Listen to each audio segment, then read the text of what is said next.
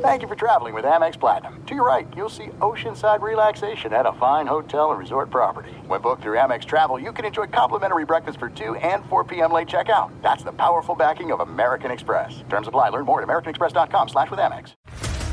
What's up, everybody? This is Stephen A. Smith, host of the Stephen A. Smith Show podcast. Tune in every Monday, Wednesday, and Friday at the very least as I bring you all new episodes that feature the biggest headlines in the world of sports, pop culture, business, and I answer your phone calls and respond to your tweets. You'll hear my unfiltered opinions and straight shooter interviews with top celebrities and game changers. All that and more. So listen to the Stephen A. Smith Show podcast on the iHeartRadio app, Apple Podcast, or wherever you get your podcast.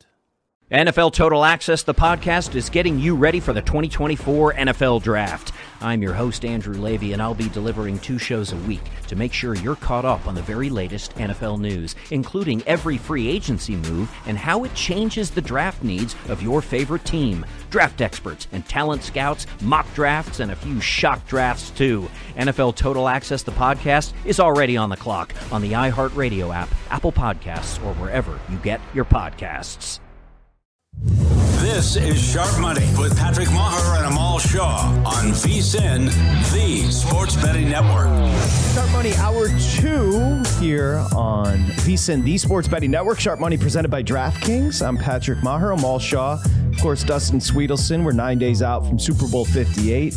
Two is the number. San Francisco's laying it, 47 and a half on the total. We'll take uh, our buddy Alex Noops Christenson on the program right now. Love Noops, Hoops with Noops over at FTN. You want to check out the show at underscore Noops on Twitter. He's got first touchdown score for us, some odds, and also some NBA as well. Hi, Noops. Nice to see you. Let's start with the NBA because I bet a game that you're on early today and the number's gone in our direction. So Orlando's at Minnesota, a bit of a revenge spot, Noops, for the Magic here. They're getting healthy. It was eight and a half with Orlando catching it at Minnesota earlier. Now it's dipped all the way down to six and a half.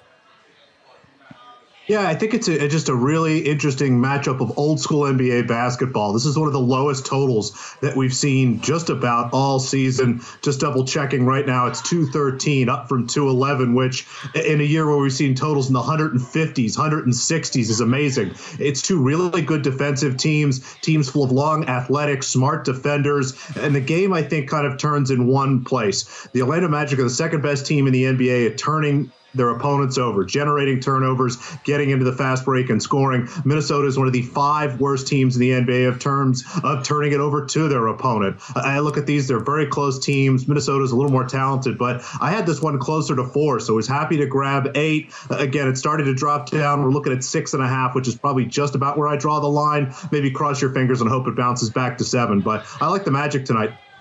Alex, uh, Sacramento goes to Indiana, taking on the Pacers here. A return for Domantas Sabonis back to his old home there. They are laying three on the road here. Tell us which side you like and why.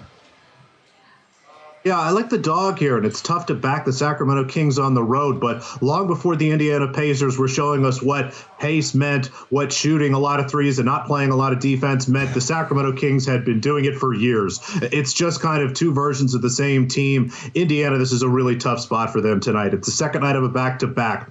They have injuries all over the roster. Myles Turner is questionable. Jalen Smith is questionable. Those are their only two real centers. Now, you maybe don't need a center against Sacramento tonight, but it's just tough to be missing that many players. Halliburton listed as questionable. He did play last night with a minutes limit. If he does play tonight, again, going to be that same 22 minutes that they've limited to in the first games, but I think there's a chance he doesn't play tonight. It just seems like a really messy spot for Indiana going against a team in Sacramento again that matches up very well. They're happy to play the same kind of basketball that Indiana wants to play, and I think they could do it better. De'Aaron Fox, one of the fastest guards in the league, a great shooter, should have a really good night tonight. And Sabonis, as you mentioned, going back to Indiana, always does well there and should again tonight. So love the matchup. Like the Sacramento Kings, minus three. Even if this gets to four, which I'm starting to see some three and a half fours, that's fine too. I make this seven.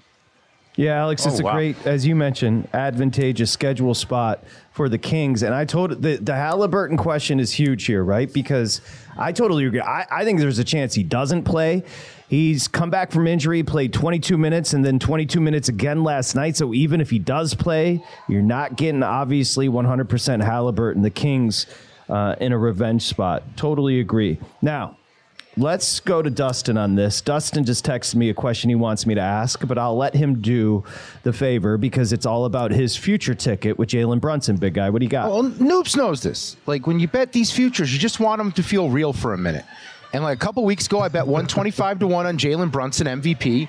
Followed it up a couple days ago, bet 150 to 1. My buddy texted me yesterday, hey, I'm seeing an offshore book has 300 to 1. I don't touch it. The book I bet with you had 90 to 1. I was like, yeah, let's see how tonight goes. Well, last night happens, Noops. And now I've seen him dropped all the way to 50 to 1 on DraftKings, some other places 30 to 1. What do you make of the narrative and the case for Jalen Brunson to get into this MVP conversation?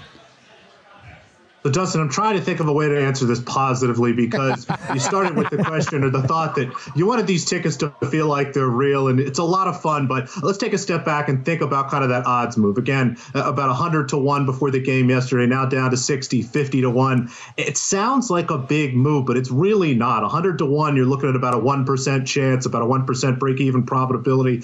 50 to 1, it's still only 2%. Now, again, it's twice of one, but you're still only at 2%. There's just a really, really small percentage chance that he wins. I think that you did a good job. You got a nice number. You'll have some equity, but unfortunately, I don't think you'll be cashing that ticket. It's a really small race. MVP is one of my favorite awards in any sports because it generally goes to great players who have great seasons, and uh, Brunson just is not quite in the same category of guys like Nikola Jokic, Luka Doncic, Giannis Antetokounmpo, and maybe even Shai Gilgeous-Alexander. Dustin, I heard you laughing when Noops said he doesn't love the ticket. Now, you're not allowed to be cool to the guests when they disagree with you and then get mad at me in a mall when we disagree with you. But so could you like would you like to explain yourself here? Well, I thought he was gonna like hit me with a little bit more that the ticket could have a chance, but he absolutely crushed it. And I was gonna be annoyed at him, but then he said Giannis's last name better than I could ever attempt to say it. So I have to give him the respect and just say, all right, my Brunson ticket's not gonna be alive very much longer. So it was a good like I don't know three hour run for me today. Okay, well, let's do this. Let's go to the MVP market, Alex. And Jokic is 140. So I believe last week he was plus 250 at DraftKings. He's minus 140. You mentioned SGA, OKC, plus 275. Luka's five and a half to one. Giannis seven. And you got to keep searching for Embiid because he's not going to play the limit. He's got to get to a certain amount of games, 65, I believe it is. Yeah, he's got to get to 65 games. I think if he plays in their next game, there's still only two or three games he can miss for the rest of the year. You just kind of have to cross him off your list. Uh, apologies to anybody that got a great number on him. And it's one of those situations where uh, it's going to be tough and everyone's going to talk for years about how great of a season he had, but Jokic was MVP. And uh, when I look at this list, it, it's a very, very small list. I think Jokic deserves to be the favorite. Maybe should even be a little bit of a more favorite. Uh, Shai Gilgeous-Alexander, I understand why he's second. I think maybe that's speaks to more some of the liability sports books might have from his number being bet just about all season. But when I look at it, it's really three guys to me: Nikola Jokic, Luka Doncic, and Giannis Antetokounmpo. And I think Jokic is a big favorite. But if you don't have any Doncic, if you don't have any Giannis, I think those two are worth bets. They're just you put the two together, they are, have the statistical profile. They're taking teams that look a little flawed and kind of making them into something better. So if the Bucks can push up to a top two seed in the East, if Dallas can push up into a top three or four seed in the West that's going to be very live for a group of voters that are probably just a little bored and fatigued of voting for Jokic. So it's kind of a three man race for me. Noops, let's go to the uh, prop market here in the Super Bowl. You've got the first TD. You got a bunch of guys here as options. Kittle's t- uh, Kittle 10 to 1, Mahomes 20 to 1, MVS 30 to 1, uh, Purdy 33 to 1 here. Yeah, it's a really fun market. I love handicapping first touchdown score. It's a really a lot of fun. I think we only had one game this year without a touchdown if we had any. So uh, you get through. It's you know a lot of people like to have that menu of touchdown betters, but I think there is a little more value if you can come down here and start to look. And when you're in high profile games like this, it things get a little tighter. You know, uh, the market has done a good job. They know McCaffrey, Pacheco, and Kelce. Those are your three favorites, and that absolutely makes sense. Your next couple guys, Deebo Samuel, Brandon Aiyuk. Again, that makes sense to me there. But I start with George Kittle. I think that he's his odds should be a little closer to Kelce's uh, for what he does for the 49ers, for the way that they're going to want to attack this Kansas City defense. I expect him to have a big game. I'll probably be betting him to score a touchdown. You trying to use him in any sort of DFS lineups. Really like the matchup for them. Uh, him him, and at 10 to 1, 11 to 1, you can find on him. I think that's a great bet. And then going a little further down the list, guys like Patrick Mahomes, uh, he has scored a touchdown, I think, in all but one Super Bowl he's played in, um, runs around a lot, does a lot for this team. And I think, again, when you get to these games, you want to try to think of a little more outlier scenarios. Teams have had two weeks to plan. The San Francisco 49ers know that it's going to be something to Kelce, um, you know, maybe a jet sweep to Rashee Rice, stuff like that. They're prepared for that. What they might not be prepared for is Mahomes rolling out. What they might not be prepared for is somebody like Marquez Valdes-Scantling going long, someone who's been on the field second most snaps of any Kansas City Chiefs wide receiver last week and the last couple weeks combined. He's getting targets in the red zone. He's 30 to 1. Um, and then again, Brock Purdy, you know, you're the Chiefs. You're ready for the idea. Uh, I'm sorry, you're the Chiefs. You're ready for the 49ers. It's going to be Deebo. It's going to be McCaffrey. Uh, you know, Purdy, they've been using him a lot more in sneaks. After a long season of trying to protect him, they've been running their own version of the tush push. I think there's definitely a chance he gets it if they get to goal and one and McCaffrey is um, a little tired or unable to run it in. And then guy like um, Kyle Juszczyk and Noah Gray, again, way, way down the list, 40 to 1, 50 to 1. Uh, expect gadget plays, expect kind of stuff that we haven't seen all year. Juszczyk's um, snap count's been rising, his targets have been rising, and so has Noah Gray. I think they both have chances as well to score first at nice big fat numbers on kind of a gadget play. I know, Alex, it's not official, so as far as your notes and a play, but just give us an idea over the next minute. 49ers, Chiefs, 49ers right now laying two, 47 and a half on the total it's a really, really interesting matchup, and I'm trying to struggle with what we saw last week. We saw a Kansas City team come out, look like a veteran team, really punch the Ravens in the mouth, and just sort of keep going. And we saw Baltimore get nervous. And I look at this matchup, and it feels kind of like the same game where you've got a team in the 49ers that I think is objectively more talented than the Chiefs, uh, that matches up well, that should be able to run the ball. Again, Kansas City's defense has been pretty solid all year, but not against the run. And we saw Baltimore have success in the first quarter quarter for the one drive they decided to run the ball. And I don't expect to see the 49ers do that. Whether or not they get down early, I expect him them to continue to push. So I'm going to find myself on some 49ers wagers here, minus two. I'll try to find an alt spread, maybe play a two and a half, something like that, try to get a little better juice. But I just think the matchup lines up well for the 49ers. And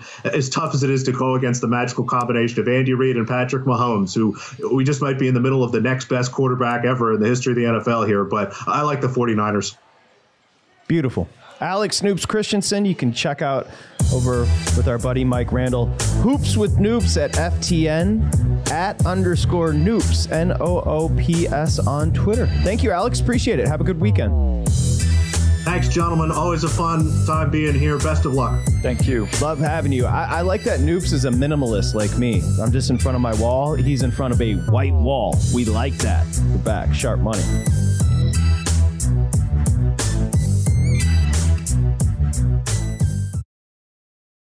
AI might be the most important new computer technology ever. It's storming every industry, and literally billions of dollars are being invested.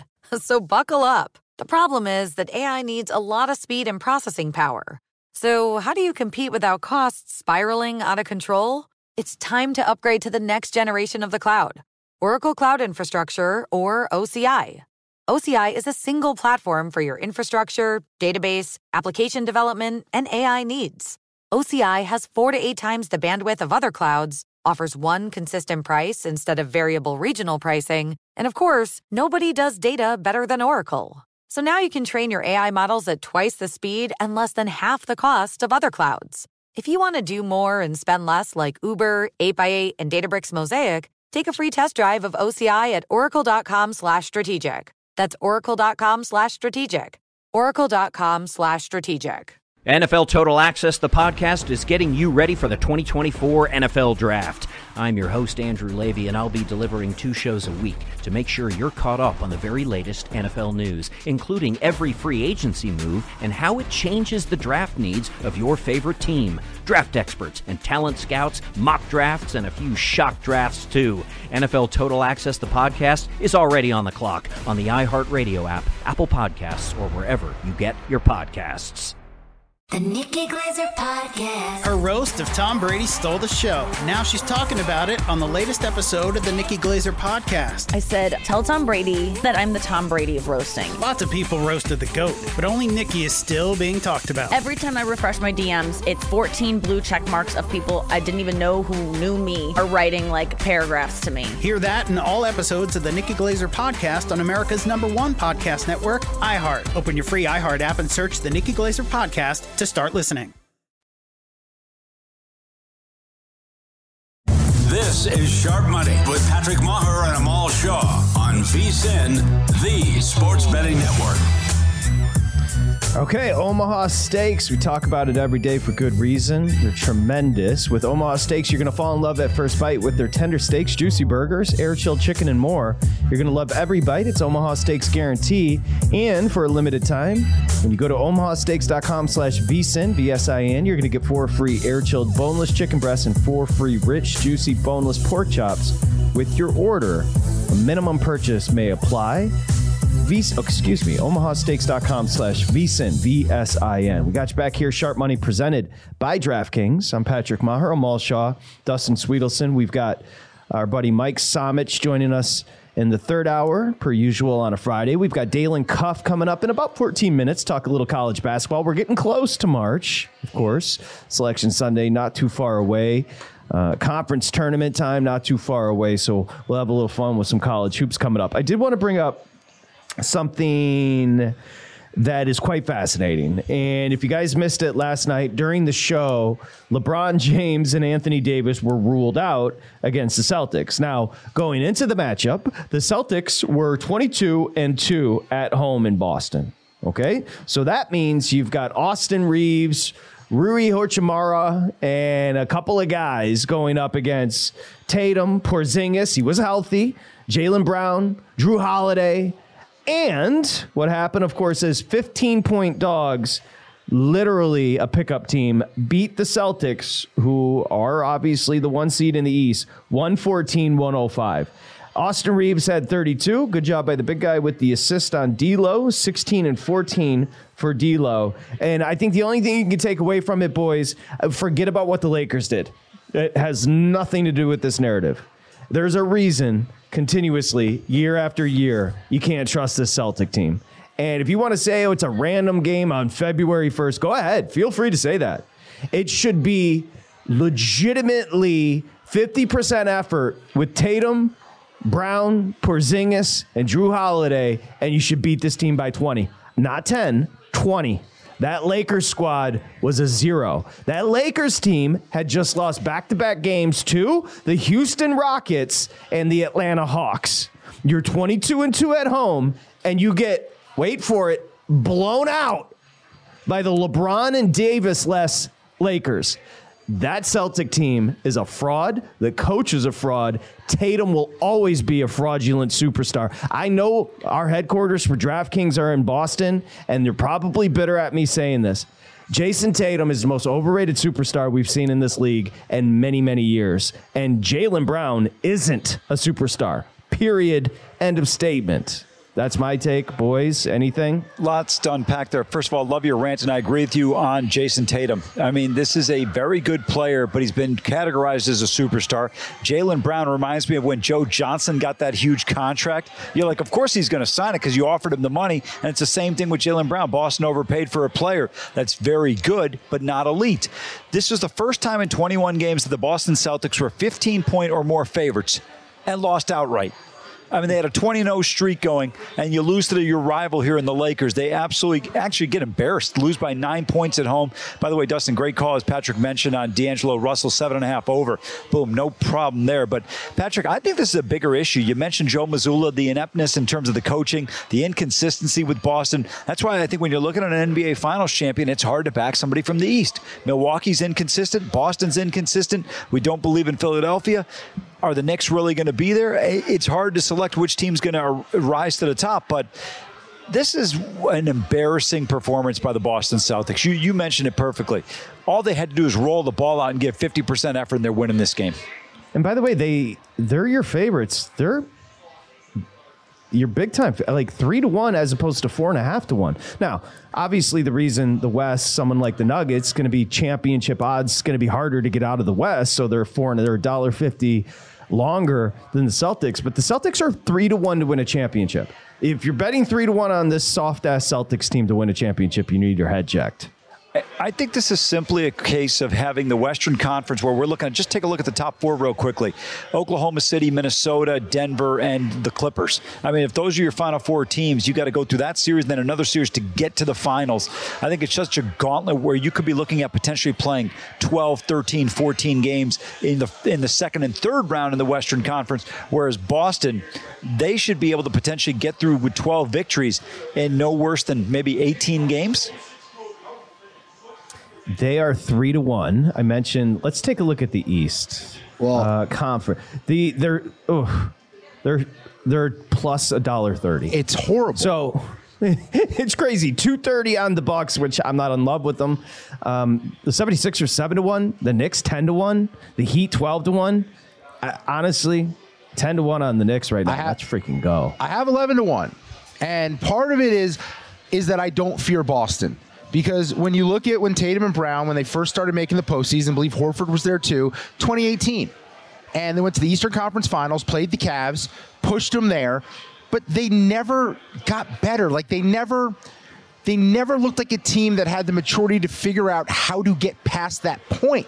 They they're still figuring this out, and they've added all these other pieces, but they still don't have that killer in them. They don't have that dog in them. And I think Jaylen Brown, to, with, with you, Patrick, I think he is so freaking overrated. I think he can have nights where he goes off. He is not a consistent basketball player. He's not no. a guy who they who can carry this team when Tatum really has an off night. Porzingis is always hurt, so I, I don't fear Boston. That's that's why I liked my Knicks ticket. And when you look at the other options, I definitely do fear Milwaukee, but there is there is something missing, and that's why they made the coaching change with losing Jrue Holiday and swapping him out for Damian Lillard when it comes to defense. Now in the playoffs, I think it becomes a little bit different with Lillard late in games.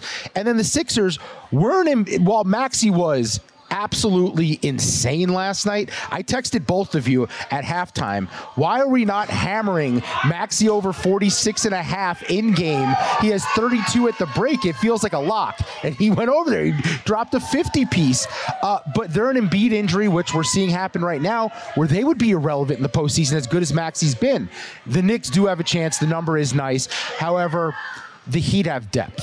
And at some point, that does matter. Even though I don't think the Heat are very good, depth can play a role at times. I would be scared of the Heat at, for my Knicks ticket of them knocking them out early in the playoffs if they met. I got a quick question for you guys on Jaylen Brown. What is it that he does exceptionally well? Supposedly guard the perimeter. Supposedly, isn't that why you brought in yeah, Jrue Holiday? I'm not. I'm not I, the uh, the Jaylen Brown thing. I've never been a, but I actually. By the way, I'll book your Heat no, I, I, why would I do it when I have I have the Knicks? I'm saying I, they fear me for my Knicks ticket. That's what I would say. Don't, don't be. I'm telling you, don't be afraid. The Heat are terrible, and I don't think they're going to. I, I we always wait for the Heat and the Heat culture and all that kind of stuff. I've watched them this year. Not very good. Here's the thing that I, I know Boston fans would push back and say, "Well, you're Tatum, you're Brown, and all of a sudden, right before the game, LeBron and AD aren't playing. It's hard to get up for it. That is the point. That's my point. Yeah, you shouldn't you, you shouldn't have to get up for a LeBronless and Anthony Davisless Lakers team. It shouldn't matter. You should literally pummel them. We should still be wearing your warm ups like Larry Bird shooting threes. It's Lakers Celtics. You should always be up for that one. It's the rivalry. Yeah, it's it's a weak spot in their mentality. Like if you were a killer, totally you, is. you kill everyone who walks in the building. Like that that's the goal. I, you're, you're you're playing us, you're going to die tonight. That's it. Tatum is a wonderful player. When it's you know, nah, he's not that dude. Know. I'm sorry, he's not that dude. I'm but, but, but I was just going to finish when it's game 7 and you need a bucket, you're not terrified of him. That's my point. You need like to be on that level. You need ball in hand, end of game. I'm on the other team, and I'm terrified he's going to score. I don't feel like that with Tatum. And Milwaukee's got two of those guys. They do, they absolutely do. I did Milwaukee. The Doc piece doesn't help. And Milwaukee, by the way, just went to Portland and lost. Yeah, yeah, I know. I know. uh, the one thing I'll say is, look, that was Dame's return game there. I thought the Blazers would be up for that game. The number was, I think, nine and a half. But I, for me, with Milwaukee having won a championship already, when a team has accomplished that, I think their whole focal point is through 82 games, position yourself and be healthy for around the middle of April. Yeah, you're probably right. You're, pro- you're both probably right about the Bucks. I, I would Giannis, even though he's like this nice Greek guy, he's a psychopath. he plays his ass off in the middle of February. He's not. He it's he's a bit of a different. He's got a different makeup than Jayson Tatum. Where do you come down on the Sixers though? Like obviously the Embiid piece, him getting hurt, playing the best basketball of his career. But I, dude, I have questions about them in the playoffs just because I. I love Tobias. I think Patrick loves Tobias too. But Tobias just has never elevated to what I really thought he could be. Again, another dude who's just not the killer you need to be when it matters. They, they have that guy on the roster. His name is Tyrese Maxey. Well, th- th- you, need, you need a third. You need a third in the playoffs. I th- I love Maxey. Ma- I love Maxey. I, so do I. This is where I'll have to like kind of remove my bias. I am a permafade Embiid guy. So I, I'm going to have to reevaluate how I approach the 76ers as we get close, closer to postseason. That would be my answer. I just never think he's going to come up in a big spot. I'm remembering him in a big spot missing a layup. But He's 7 1. Maxey is a guy we'd all pay to watch in person. Yeah, Maxey's awesome. And he's a, you know what Maxi is? He's a killer. He's got that dog in him. Dalen Cuff next college basketball. This is Sharp Money with Patrick Meagher and Amal Shah on VSIN, the Sports Betting Network. Sharp Money, become a VSIN Pro for 199. Use that promo code SHARP. Daily best bets, betting splits, big game betting guides, and more. VSIN.com slash subscribe. Sharp Money, presented by DraftKings. Amal Shah, Dustin Swedelson. I'm Patrick Meagher. Of course, March Madness will be here sooner than you think to discuss some college hoops. Dalen Cuff is going to join us. ESPN college basketball analyst, SiriusXM host. Of course, the captain at Columbia. You can hear him on ACC Radio on SiriusXM.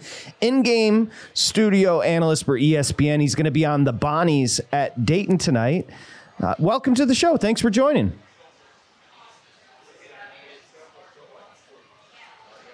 Yeah, what an intro. Thank you, buddy. Appreciate it. Bonnie's Dayton. That's not a bad game tonight. Actually, our next guest has a bet on that one. Let's go ACC because this weekend is awesome. Duke, North Carolina. Set us up on the matchup. Yeah, I mean it's going to be interesting, and I've seen you know starting to see some lines leak out of different places. I mean Carolina should be favored, and, and it looks like it's going to be between the four and five point range in some places. So, um, I really do think Carolina's defense is underrated. I think people always think about them as you know up tempo, and they've got guards, and maybe Armando Bacot pops into people's minds that, to remember him from the Final Four team two years ago. They're not as reliant on him. They've been suffocated defensively. Yes, they lost midweek. I think it was a classic kind of trap game situation. Went to a Georgia Tech team was able to isolate them, space them, and, and, drive. And they got a very friendly whistle in McCamish Pavilion that, that helped them out in that game, especially early to get some fouls in the second half to get to the free throw line. But overall, I think Carolina is a better team than Duke. I, I, I trust them more. Four and a half is is substantial in this rivalry. We've seen it come down to literally a possession many, many times. I, I do wonder how some of Duke's young players respond to being in this rivalry for the first time. Jared McCain in particular. Um, so I think this this is just the early on. I'm probably leaning towards laying the number with Carolina. But uh, we want to have some conversations and make sure everybody's healthy because Duke's had some injury issues that have have been, you know, they've kept them pretty under wraps at times until about 24 hours before the game, maybe less than time of that before the game. So we'll see where we're at from a health standpoint. Hopefully everybody's good for the Dukies, but I lean Carolina in that game. DC Houston is a one and a half point favorite at the Phog. Can you explain Yeah, to crazy. me how and why? Here's the deal, guys. The whole world's going to be on KU because KU getting money at the Phog, and uh, I've just, just been processing this the last 20 minutes or so. I think I'm going to lay the points with Houston, and, here's why. I, I think that their lack of depth with, with Kansas has shown up already this year. They've struggled on the road, and there's times in which this Houston team just is relentless in how they come at you, particularly how they guard the post. So Hunter Dickinson needs to score for them to be good. They double the post every time. So that this is going to hurt his ability to be effective in the game. And then he can play out of it. And yes, he can play out of it well. Another big piece is Kevin McCullar healthy. Remember, he did not play midweek against Oklahoma State. But, uh, but Bill Self said if it was the end of the season and a game he had to go, he probably could have. It's a bone bruise. Again, physical game with a guy that may not be 100%, who is one of the best two-way players in the country. And they only have really four guys. Johnny Furphy pop- popped up here. Dajuan Harris has to want to look at the hoop. KJ Adams is going to give you defending and rebounding, anything bonus. Outside of that, they get no bench scoring. And I think Houston's going to be able to find a way to win this game. The under is probably the more particular play I would like here, if it's, especially if it stays around the 133, 134 range. I think the winner of this game is in the low 60s. But bear in mind, Houston, Kansas, the last couple years, they can't be beaten at home. I mean, they got thrashed by TCU by 20 plus last year. The year they won the tournament, they got beat up by Kentucky by almost 20 points. The year before that, they lost by Texas by 20 plus points. So that, that happens that they don't always show up at home. This may be the day. So I'm gonna, I'm, I'm, I'm, I think Houston may be able to cover this small number on the road. Amal, I hope our bosses aren't listening because DC's going to take our jobs. He's talking sides. He's talking totals. he is he is Yeah, all Pat- over it. Patrick- Which is, Patrick, you don't know this, but we could keep him on and we could talk Premier League for another 20 minutes with him. About to say, yeah, I'm, I'm all knows what's up. We've been doing this for a few years now. He knows the deal. Uh, but I was going to ask him if we run out of basketball, which we got. This is honestly, DC, this is the best weekend in college basketball in years. I mean, this is unbelievable. People forget SMC and the Zags are playing in Spokane, Patrick. This is unreal. And Tennessee bitter after my Gamecocks took them down. They head to Kentucky. What about that matchup? What's the what do you guys got on a line there? I've seen the screen. Okay, one and a half uh, volunteers on the road to Kentucky. Uh, Wait, what? Okay, that's what I'm looking. at. I'm looking up at your screen right now. You got volunteers laying a point and a half at UK, right? We're going with the blue special. you want the blue plate special? Give me Carolina, give me Kansas, and give me Kentucky. This is blue bloods abound. I'm sure. uh, Guess what? I'm sure the, the front page of all our apps will be, a, be like a like blue bloods parlay that's probably going to get mauled this weekend. Not all- they're not all hitting. Okay. Um, I will say this. This is another issue. Kentucky's offense is just spectacular, and how they score and how they play is it's mesmerizing. They don't want to guard anybody. Like they have zero interest in guarding anyone. And, and Reed Sheppard has got great hands and instincts, but he's just as guilty as everybody else as getting lost at times. And there was no more evident than the game deciding play against Florida in the middle of the week. Sheppard's staring at the ball, and there's uh, they're down three. Walter Clayton re- re- relocates to the top of the key, wide open. He comes flying out at him, flies by, and then he gets a wide open three. Like that, those type of those small things are extrapolated over the course of 40 minutes. It's error after error defensively. It's hard for me to believe that Kentucky is going to beat a Tennessee team that I think is more sound on both sides of the ball. Now, being at home does matter. Tennessee does have Dalton Knecht. They're different than teams we've thought in years past. And this year, they this this week, sorry, they played at home against South Carolina. Same thing, a trap game in it. They were looking ahead. South Carolina popped them in the mouth, but South Carolina controlled the tempo of the game, defended, and made it physical. And Tennessee could not score at the level they have all year. What did I just say about Kentucky? They don't do any of that. So I really think that this is a game that Tennessee could could walk in here. I don't with the totals of 160 definitely like the over. The over is the play here in the game uh, overall because I mean Kentucky again can score, although Tennessee's defense is good. I think Tennessee wins this game in a game, game that's probably like 85-82. Something's very similar, a very similar look maybe to the Florida game with a little more defense by the Volunteers. Li- Listen, DC, you make a great argument, Patrick. I think he makes a sound argument and reason for Tennessee. But here's the question I have for you: Knecht scored 31 out of 59 against South Carolina. Who is going to step up? Because you're going to need a second and a third score on the road at Rupp. I just feel like the way Kentucky's offense is, and you're right. Their problem is they're trying to go old loyal Loyola Marymount and just outscore you. There but you it go. but it doesn't seem to be working consistently enough. It, it can't because you just can't rely on that in college basketball. That every night you're going to be able to score that many points. So they've done it a lot, but the times when they've defended better. I mean, think of that Arkansas game was it, uh, about a week and a half ago.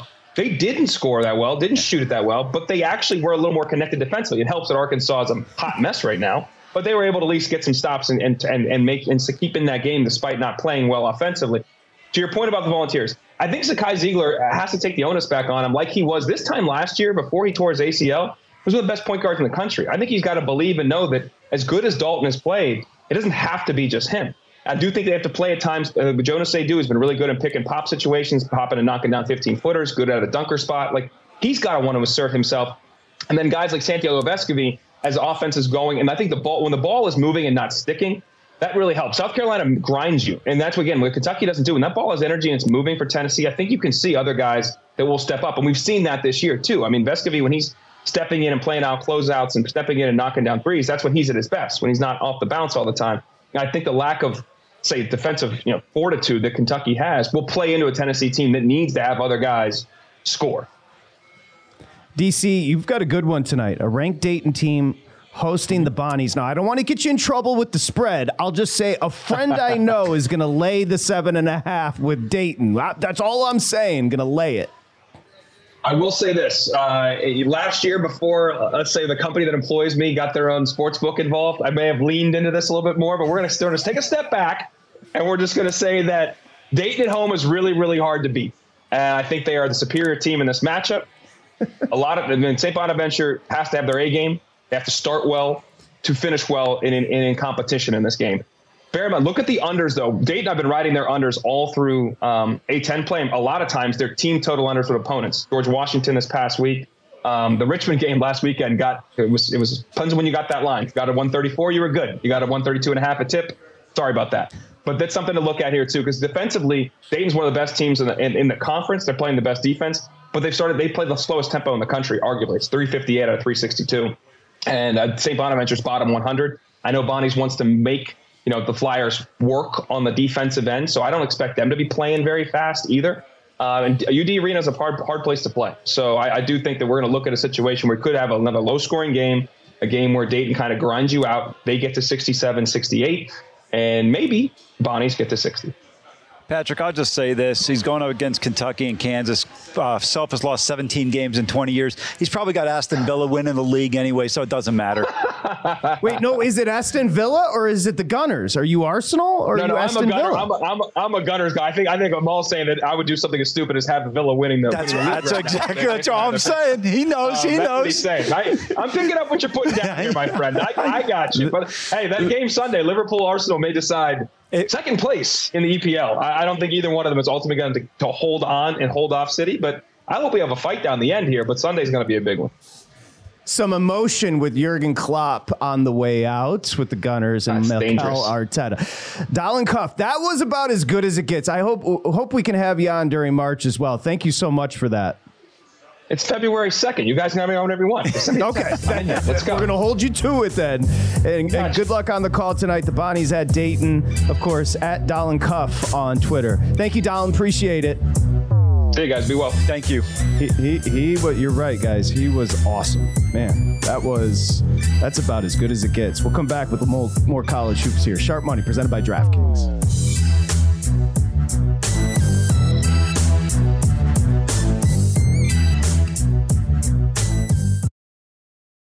NFL Total Access, the podcast, is getting you ready for the 2024 NFL Draft. I'm your host, Andrew Levy, and I'll be delivering two shows a week to make sure you're caught up on the very latest NFL news, including every free agency move and how it changes the draft needs of your favorite team. Draft experts and talent scouts, mock drafts, and a few shock drafts, too. NFL Total Access, the podcast, is already on the clock on the iHeartRadio app, Apple Podcasts, or wherever you get your podcasts. The Nikki Glazer Podcast. Her roast of Tom Brady stole the show. Now she's talking about it on the latest episode of the Nikki Glazer Podcast. I said, tell Tom Brady that I'm the Tom Brady of roasting. Lots of people roasted the GOAT, but only Nikki is still being talked about. Every time I refresh my DMs, it's 14 blue check marks of people I didn't even know who knew me are writing like paragraphs to me. Hear that in all episodes of the Nikki Glazer Podcast on America's number one podcast network, iHeart. Open your free iHeart app and search the Nikki Glazer Podcast to start listening. If you love sports and true crime, then there's a new podcast from executive producer Dan Patrick and hosted by me, Jay Harris, that you won't want to miss. Playing Dirty Sports Scandals. Each week, I'm squeezing the juiciest details from some of the biggest sports scandals ever. I'm talking Marcus Dixon, Olympic gymnastics, Cain Velasquez, salacious Super Bowl level scandals. Join me on the dark side of sports by listening to Playing Dirty Sports Scandals on the iHeartRadio app, Apple Podcasts, or wherever you get your podcasts. This is Sharp Money with Patrick Meagher and Amal Shah on VSIN, the sports betting network. Okay, Super Bowl 58 and DraftKings. Good combo. Bet $5, get $200 instantly in bonus bets when you use that promo code VSIN, V S I N. Again, new customers, DraftKings, and Super Bowl 58 official partner. Use that promo code VSIN, V S I N. DraftKings, the crown is yours. We welcome you back, Sharp Money, presented by DraftKings. I'm Patrick Meagher. We've got Mike Samich coming up in just a bit. He is on the Flyers tonight, so Dayton and Dalen was just on the show. He'll be on the call for ESPN tonight. Amal and Dustin, I'm Patrick. We welcome you back. I, I I'm going to say this, and Amal, you can react. So I've been going hard I told Dustin, he asked me what I was doing last Saturday, and I said college basketball. like I just started digging in and then been watching games nonstop this week. I'm gonna say this about Houston, okay? Now don't laugh at me. I I think they're the best team I've seen just from again watching three games of theirs. The, the win over BYU, Kansas State, okay. The overtime win over Texas. And what I noticed was, I don't know if they're as good defensively as last year's team or the team before, but they're still right there. They defend the three, they turn you over. They're not going to turn the ball over. Now, offensively, you know, it's not like they're going to sh- shoot a crazy percentage from three, Amal. But again, I watch the Sampson teams. I watch Houston. And I just think every time I watch them, it's just grown men. And right now, who would you put above them? One team for me, Connecticut. I think the UConn. Huskies are the best team in college basketball because their efficiency on the offensive end. Houston only shoots about 44% from the floor, but they are good from beyond the arc. Uh, Jamal Shead's been outstanding. They're 35% as a team. But Patrick, I think you make a great number of compelling arguments in favor of Houston. I talked to a guy who had played a couple of years ago against Houston. He said one thing you cannot simulate what they do on defense in practice. Nobody plays with that type of intensity for 40 minutes except them. If they get any kind of consistency in terms of shooting guys, and they're not only a Final Four team, they are a national champion. But even if they don't have a great night shooting the basketball, they can still beat you with their C offensive game if you don't bring your A game offensively against them. Look, check this out, boys. So again, whatever people think of KenPom, he does do a lot of work with the analytics. And you take a look defensively. I'll just stick with that theme with Houston. Adjusted efficiency, they're the best in the country. Uh, effective field goal, best in the country. They turn you over, third best in the country. And then you go down to three point percentage against. Eighth best, two point percentage against in the paint, first best in the country of all. A block percentage, best in the country. Steal percentage, second best in the country. What am I saying? That guy can coach, and they're active. And also, guys, third best offensive rebounding team in college basketball. The missed shot is part of their offense. It's not just, oh, we missed a shot. This team is relentless. It is hard to play them because nobody else gives you. I, I equate it to imagine five Russell Westbrooks for 40 minutes. That's what this team is. They are relentless. It's a good one. It's a yeah. Thinking about the Texas game, you're right. It like if he now he got into texting before most, Mr. Sampson. You guys know what I'm saying? Yeah, and, and w- is what he did then would that even be a penalty? I don't even remember the details. I think it was Remember, like it was at Indiana, right? It was just sending too Thousands of- many, right? Yeah, It was thousands of text messages. Yeah. he he is players listen to him because to get him to focus that much year after year on defense and be that active that is that's impressive It was. Sasser, and who was the other guy? Well, Sasser um, last year was Jarace Walker. Yeah. And if Sasser didn't get hurt two years ago, it's kind of like the Kenyon Martin thing, right? When Kenyon Martin broke his leg and they didn't win the national title, Sparty did. I think Houston would have won it. Last year, they had a lot of pressure because it was in their home city. I just, I just like about his teams is especially in March, they always dictate the pace and the terms of the game. Like every game they're in, it's played to their style. They they never have to play to someone else's. To Patrick's point about Sampson being such a good coach, the one thing I love, I, I, there's no team in college basketball I like watching more probably than Houston because I find it so fascinating how everybody can switch to four or five different positions defensively and then just play with that level of intensity on every possession. yeah no it's a good point. Look at this run they've been on. They beat texas tech central florida byu very good team. Kansas state okay. And then texas that's uh and they've got kansas at kansas. That is crazy. Now if they're laying at Phog that is wild. Like kansas never loses at home. What's been up with your boy though? Who's that? Hunter Dickinson. He's struggling. Things He's have slowed up a little, Slowed huh? up. He hasn't played particularly well. But, you know, I mentioned it 17 losses in 20 seasons for Bill Self at home. Number now jumping up to two and a half here. Houston is the better team. Remember, there's a return trip to the Fertitta Center for the last game of the regular season. I believe that's on March 9th or so. Um, so, either way, pay attention as we'll have a return trip later on. But, guys, I, I understand the argument. Patrick just laid it out beautifully in terms of how and why you'd want to take Houston in this game. I just seen too many teams, good to great teams, go into the Phog and come out with an L. And DC laid it out in terms of teams that have lost there. We saw TCU boat race them last year, and I'll be honest, I thought Kansas got a very fortuitous call at home this year. A um, a flagrant foul against TCU with about 40 seconds remaining. That changed the balance of the game. Thought TCU was going to win that basketball game. So I think Kansas needs to step up and prove that they're among the top teams in college basketball. We know Houston's there. We know Connecticut's there. Patrick, I don't know where you might be on some of the other teams. Is there any other team that you've seen or just statistically that's kind of impressed you that you'd say, hey, these guys are Final Four, cut down the nets good? Well, uh, not Final Four, but I'll give you an example. I watched the Cincinnati Kansas game at, at, Kansas. Cincinnati went up at the break. Yeah. And then it was just like there's just so much pressure playing in that barn.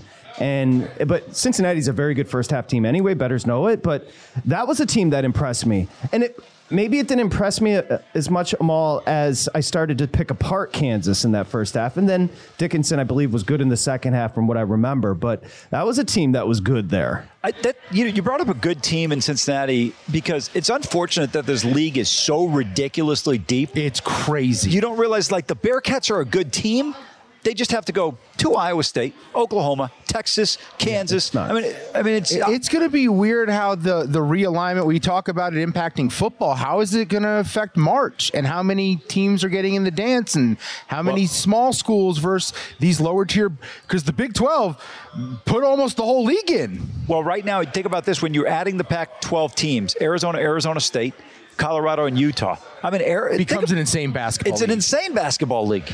I'll give you the team that's not going to be popular, but I watched Bama beat Auburn, and then I believe they just beat Georgia. Yep. I mean, his teams are always going to shoot, obviously, specifically from three, and actually they're hitting their twos this year as well. I, I would say Bama, but I get worried about them come tournament time. I would agree with you there, but I like Sears' experience in the backcourt. He's been tremendous. Estrada's done a really nice job for this team along with Nelson. I, I, don't disagree with what you're saying, but this team can shoot the basketball to Patrick's point. Guys, they're almost 40% from the three point line, one of the best three point shooting teams in college basketball. They are I don't know if there's a more fun team to watch in college hoops than Alabama. Um, yeah. they, they, are a ton of fun. I'll tell you one thing. I know Kentucky's got a lot of haters, and I've always been a big blue hater. But Kentucky is a force offensively. Defensively, they've got some issues. We're going to find out. By the way, guys, I don't know if your books have it. Take a look. To win the SEC, don't discount his Patrick South Carolina Gamecocks, guys. Hey, I'm just saying. Like listen, I was that. going through the I was going through the conference list of teams that can win the leagues, the Big 12, the SEC, and I'm like, dude, they just beat Kentucky. I mean, they murdered Kentucky at home. And if you watch that game against Tennessee, the Volunteers will look like they were holding on to a cliff and just barely hanging on in that basketball game. Well, you brought up the point about when I watch Tennessee, I'm like, Knecht is all world. Yes. He terrifies you. He's a big that can shoot from outside. But who else is going to step up for Tennessee? Well, as a guy Zeigler, you better answer the bell on Saturday night if you want to have that, a chance. That's, that, that's the answer. He got hurt in the tournament last year, didn't he? Yep. Yeah. Dustin, you want to ask them all about a team? Yeah, I, I got to run a team by you. I don't know. You don't love some of the mid majors. This is a team that I, I, I traditionally like backing. They went to the Elite Eight a year ago. I've watched two of their games, and I'm talking about Creighton. And the two games I watched, triple overtime. Uh, Seton Hall was it last weekend, two yeah. or two weekends ago, and Providence, who they struggled with, and Providence didn't have their best player. He was injured. Hopkins out for the year. Yep. And they got Kalkbrenner's a seven footer, and they're getting out rebounded by like these six seven six eight guys. Does Creighton have the DNA to get back to the Elite Eight? The problem with Creighton is now here's the good and bad for Creighton. Their starting five is almost as good as anybody in college basketball. They can score. Kalkbrenner, Ashworth, these guys can shoot the basketball. They have no depth. Foul trouble or injuries are going to derail this team. That's a serious concern. You will look at a box score over the weekend when Creighton plays. Three guys will have 38 yeah. minutes played, and then a fourth guy will have 36 minutes played. They have no bench. Miller's good. They, they can really light it up. I'll tell you right now, tonight, Butler's getting 10 and a half, uh, going on the road to Omaha. I would look at Butler here. Thad Matta's done a nice job, but I think that's a good team you identified. They're a dangerous team. They get the right matchup. They're going to be able to outscore a lot of teams. But in the tournament, don't those benches shorten up? Could that benefit they, them? They do, but remember, the timeout during the regular season is two minutes. During the NCAA tournament, the TV timeout is three minutes. Yeah, and you just outlined the perpetual issue with mid majors. You can have a good starting five. How is it possible to have depth at a mid major? And that is, that's a great point by you. We can continue the college basketball talk with our buddy Samich coming up next.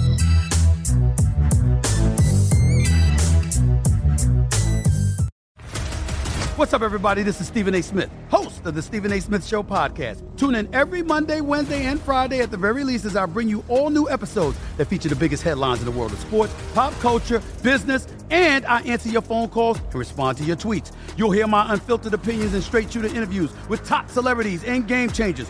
All that and more. So listen to the Stephen A. Smith Show podcast on the iHeartRadio app, Apple Podcast, or wherever you get your podcast. NFL Total Access, the podcast, is getting you ready for the 2024 NFL Draft. I'm your host, Andrew Levy, and I'll be delivering two shows a week to make sure you're caught up on the very latest NFL news, including every free agency move and how it changes the draft needs of your favorite team. Draft experts and talent scouts, mock drafts, and a few shock drafts, too. NFL Total Access, the podcast, is already on the clock on the iHeartRadio app, Apple Podcasts, or wherever you get your podcasts. MTV's official Challenge podcast is back for another season. And so are we. I'm Tori Deal. And I'm Aneesa Ferreira. The wait is over, guys. All Stars 4 is finally here. And this season takes it to a whole new level.